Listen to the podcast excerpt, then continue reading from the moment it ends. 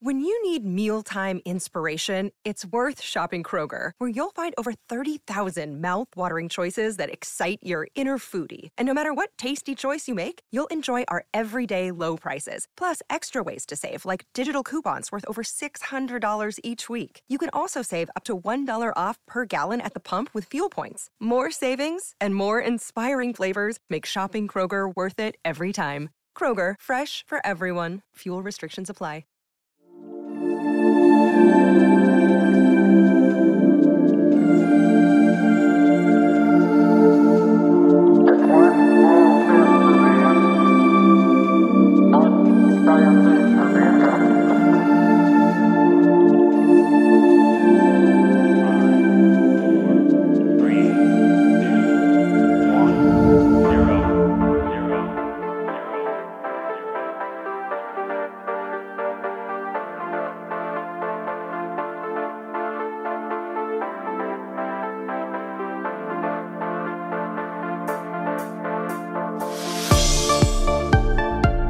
Hello, listeners, and welcome to Ohio Mysteries. We will get to our story in a moment, but first, I would like to thank all of our fans out there. We cannot do this without you. Please be sure to leave us a positive review and tell a friend about us. The more you share our podcast, the bigger we become. We have surpassed a million downloads, and it's all because of you. And now, it's time to throw another log on the fire, campers. Let's dig up a new Ohio mystery.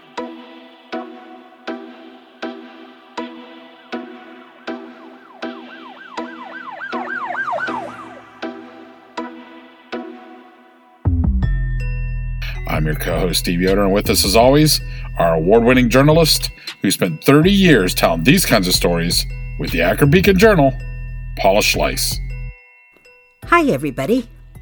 Today, we're doing part two of a three part theme week Mysteries out of our country's space program with Ohio Connections.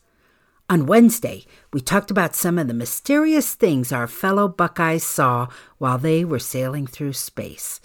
Those stories featured John Glenn from New Concord, Neil Armstrong from Wapakoneta, and Michael Collins, a military brat who spent a little part of his childhood in Columbus. Tonight, we have the top secret mission by a pair of NASA connected scientists to try and get women into space back in the 1960s. This plan was so undercover, almost no one else at NASA even knew about it until it erupted into a full blown congressional controversy. Now, America might not have been ready to accept women in space, but that didn't mean the women weren't qualified. And one of the 13 female aviators who passed the same tests given to John Glenn and other original Mercury astronauts was Jean Hixson, a schoolteacher and World War II pilot from Akron, Ohio. Now, be sure to come back Wednesday for yet more space mysteries in our final part three. But right now, let's get to that story about a group of fearless women who had the right stuff at the wrong time.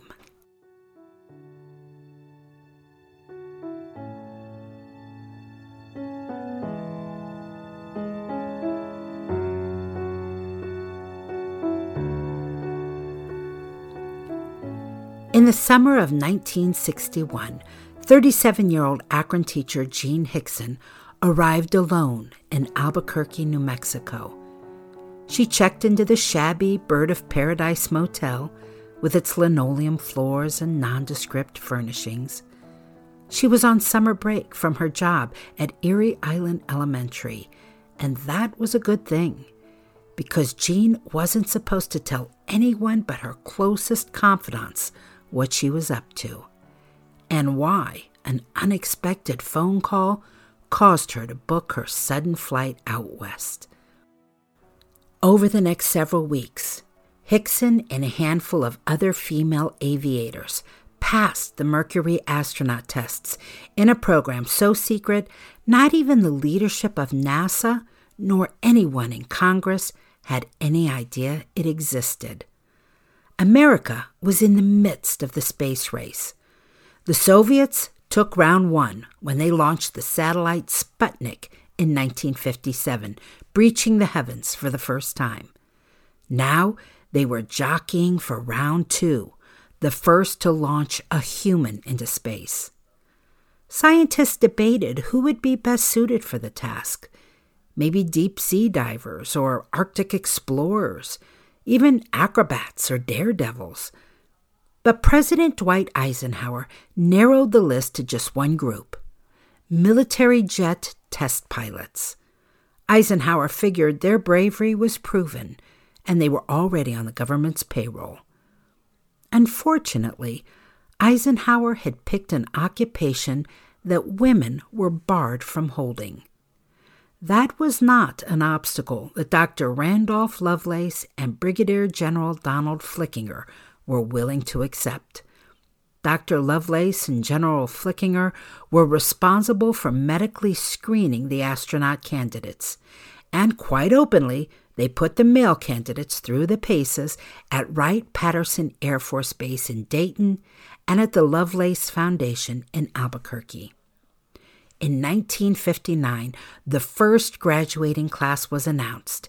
John Glenn, Scott Carpenter, Leroy Cooper, Gus Grissom, Wally Schirra, Alan Shepard, and Donald Slayton. The Mercury Seven. What nobody knew was that Lovelace and Flickinger were moving forward with private plans to make a case for sending women into space. They concluded that a female astronaut would be more economical and efficient. For a feat in which every ounce was important, a woman would typically weigh less, take up less space, require less oxygen, need less food. But even more importantly, the scientists found women were better suited to space travel in a variety of ways. They handled heat better. They had a greater capacity to withstand mental and physical strain. They were less prone to heart attacks. They were even more resistant to radiation. Now, in the very early days of this testing, Air Force officials at Wright Patterson learned Flickinger had been putting a woman through the tests, and they reacted with abject horror. So the men agreed the efforts should continue at Lovelace's clinic in Albuquerque, where it would become privately funded and off the books. In the waning days of 1960, Lovelace sent confidential invitations to a handful of female pilots across the country and asked them to come to New Mexico. Not everyone could accept the extraordinary offer. In Bluffton, a village in northwest Ohio, Dorothy Anderson was the only full time instructor at the flight school where she worked. Her employer said he couldn't spare her for a week, and she had to decline. But that wasn't a problem for Jean Hixson. As a teacher, she'd have the entire summer off. And her principal promised to keep her secret. While Lovelace's lady candidates started arriving in Albuquerque, the Soviets won round two of the space race. In April of 1961, Yuri Gagarin broke through Earth's atmosphere and orbited the globe. Two weeks later, the U.S. launched Alan Shepard in Freedom 7. He became the first American in space. It was late, but made the point that we were not out of the game. Lovelace had invited 25 women to go through the same tests that the Mercury 7 astronauts had passed. Thirteen women made it through. They included altitude record holder Jerrie Cobb and aviation instructor Gene Stumbough, both of Oklahoma. Identical twins Jan and Marion Dietrich from California and Wally Funk from New Mexico. There were a pair of aviators from Michigan, Bernice Steadman and Jane Hart, and Georgia flight instructor Myrtle Cagle. Sarah Gorelick, a Kansas City engineer, and Forest Service pilot Irene Leverton from Chicago. A pair of Texans, Houston pilot Rhea Hurrle and air race competitor Jerry Sloan of Dallas.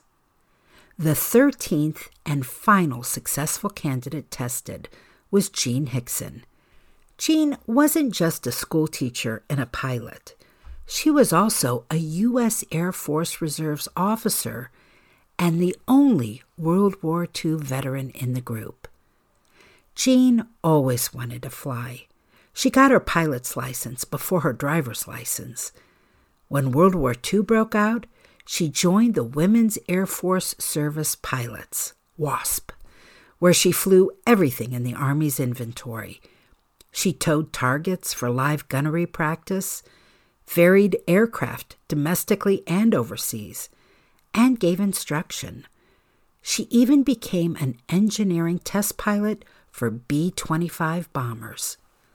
After the war, when the program was disbanded, Jean was appointed a lieutenant colonel in the Air Force Reserves and was attached to Wright Patterson in Dayton.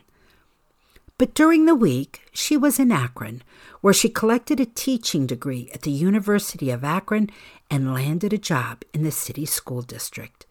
She taught at Krause, Seiberling, and then Erie Island Elementaries, and gave astronomy lessons at Firestone High School's planetarium.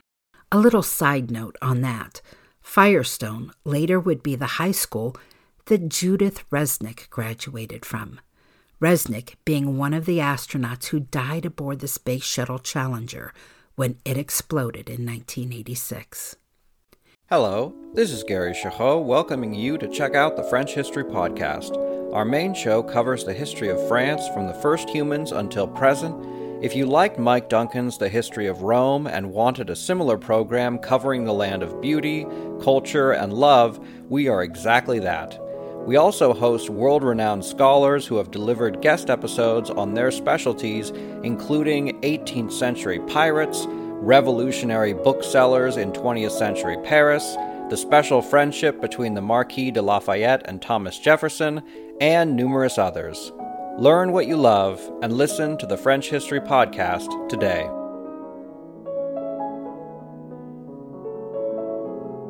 Jean Hixson never stopped flying. In 1957, she became the second woman to break the sound barrier when she soared above Lake Erie at 840 miles per hour as a passenger aboard a Starfire F 94C jet. It was a feat that had media dubbing her the supersonic schoolmarm. Jean was unmarried and lived on Kenilworth Drive on the city's west side. And that's where she was when Dr. Lovelace called her in 1961 with his unusual offer. She was thrilled and quite confident she could pass the demanding astronaut tests.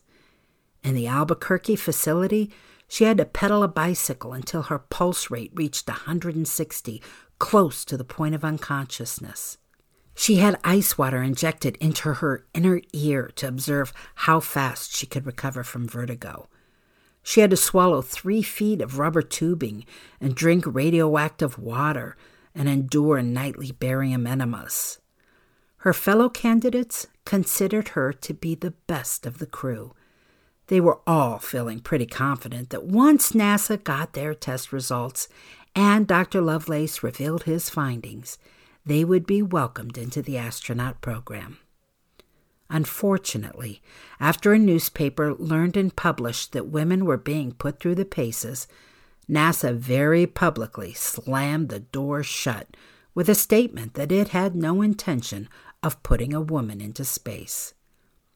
Two days before Jean Hixson was to report to Pensacola, Florida for the next phase of her training, her trip was canceled NASA refused to allow the women to use the naval facility there. Some of the women went to Washington to make their case. While they were there, debating their qualifications, John Glenn was sent up in a Mercury spacecraft to become the first American to orbit the Earth. Shortly after Glenn returned, a congressional subcommittee met on the matter of women in the space program. In the first day of testimony, Lovelace's first successful female candidate, Jerrie Cobb, made an impassioned plea, reminding the committee that women had always been part of exploring new frontiers. from arriving on the Mayflower to helping expand America into the Wild West. She said women more than proved themselves during World War II when they had to fill factories and offices vacated by the men who went off to the front. On the second day of the testimony, John Glenn himself, with fellow astronaut Scott Carpenter, were brought in to give their opinions. Glenn started carefully enough, saying the job should go to the most qualified person, regardless of gender, color, or creed. But in the end, he and Carpenter supported NASA's view that female astronauts were simply unnecessary because millions had already been spent training the original Mercury 7. And that was all it took. A third day of scheduled testimony was canceled, and a story in the Chicago Tribune captured the finality of it all, saying, gently but firmly, a couple of American space heroes today drained the fuel from the proposal to train women astronauts. One year after those hearings, the Soviets won round three of the space race Cosmonaut Valentina Tereshkova became the first woman in space. Here's Valentina on her historic flight in 1963. Слушай твою любимую. У нас в порту дымят спокойно корабли. Слышишь? It's okay. We don't understand what she's saying either, but you can sure hear the joy in her voice. It would take almost two more decades until 1983 for astronaut Sally Ride to break through America's glass sky. In 2003, a book called The Mercury 13 was published, written by Martha Ackmann. I got to write about that book for the Beacon Journal back then, and for the story, I had the honor of calling and interviewing John Glenn. Glenn's testimony back in 1962 was kind of brutal. He talked about it being a fact of America's social order that women did not do this sort of work, that it was up to the men to fight the wars and fly the airplanes and design and build the aircraft. In 2003, I asked him about that, especially in light of the fact that he went on to represent Ohio in Congress for 25 years and accrued a long and impressive record of pushing through progressive policies that helped women. I had to give him points for honesty because he admitted to a rather selfish motivation during that congressional testimony. He said he and his Mercury 7 colleagues were simply driven by the desire to get into space. If 13 women were added to the Mercury 7 list, it reduced their chances of going. And to be fair, it's hard to argue with that. Jean returned to Akron in the summer of 1961 and took her place once again before her fifth grade class at Erie Island Elementary. In her spare time, she participated in transcontinental races and piloted helicopters, hot air balloons, and hang gliders. She even piloted the Goodyear blimp, the second woman to earn certification on that craft, behind her fellow Mercury 13 candidate, Jerrie Cobb. She also continued to spend her summer and weekends with the Air Force Reserves at Wright Patterson. She wasn't allowed to go into space, but she accepted an offer to continue experiments where she was placed on a military transport plane that flew high enough to create a weightless environment. And there, floating in the cargo hold, she conducted research on how low gravity would affect the ability of astronauts to do tasks on a spaceship.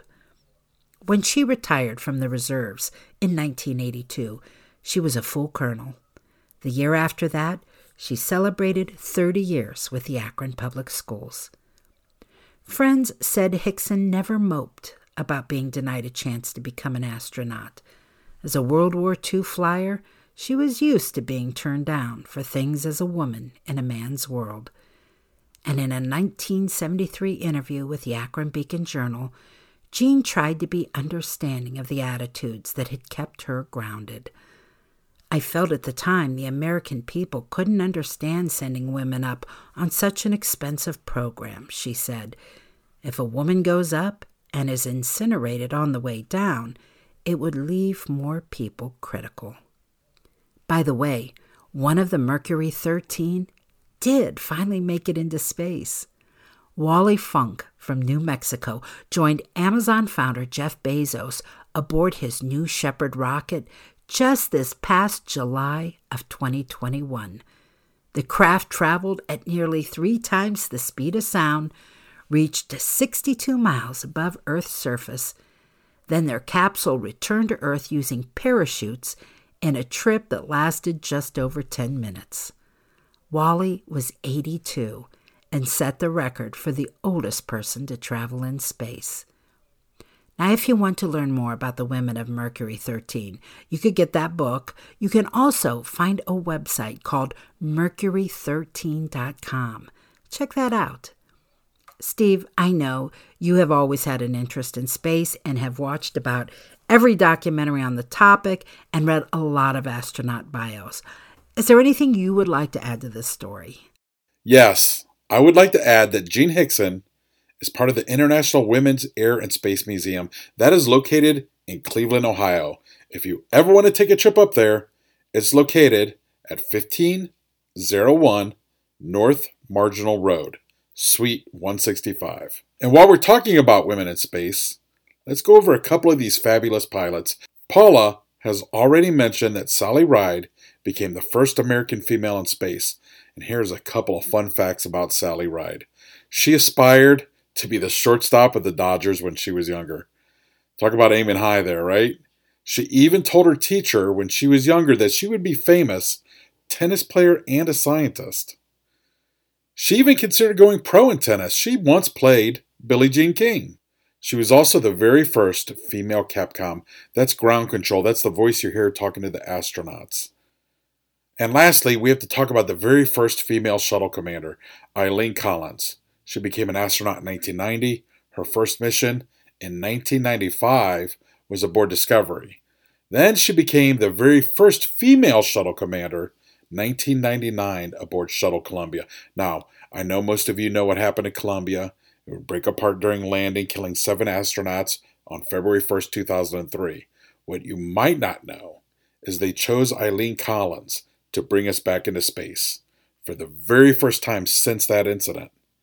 Now, someone asked her before NASA's return to space if she had a twinge of fear about the upcoming mission. She responded, I would have to say no.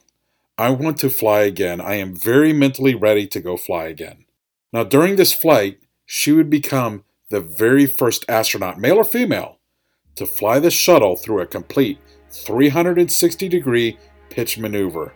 So, this was necessary so astronauts aboard the International Space Station could take photographs of the shuttle's underbelly to ensure that there was no threat from debris related damage to the shuttle upon its reentry. So, I hope you enjoyed these fun little facts of these two fabulous female astronauts, and I hope you enjoyed this episode. That's it for tonight, listeners. For photos, news clippings, and more on this and every episode, hop on over to our website, ohiomysteries.com. We are also a proud member of Evergreen, the Evergreen Podcast Network. For more information or to check out other shows, please visit evergreenpodcasts.com. We also have a YouTube page, youtube.com forward slash C forward slash Ohio Mysteries. The Korean War has sadly been known as the Forgotten War, but half a century earlier, the United States was locked in a bloody conflict in Asia that's been all but erased from the history books. Hi, I'm Alex Hasty, the host of Ohio versus the World an American history podcast on the Evergreen Podcast Network. In our newest episode, we speak to experts about the Philippine American War, America's first Asian counterinsurgency conflict. The heroes, the villains. We'll discuss President McKinley, Admiral Dewey, the vicious brutality of the fighting, and the scandals and war crimes that nearly sunk Theodore Roosevelt's presidency. Check out our show, Ohio versus the World, on the Evergreen Podcast Network for our new episode about America's most forgotten war. Now back to the show.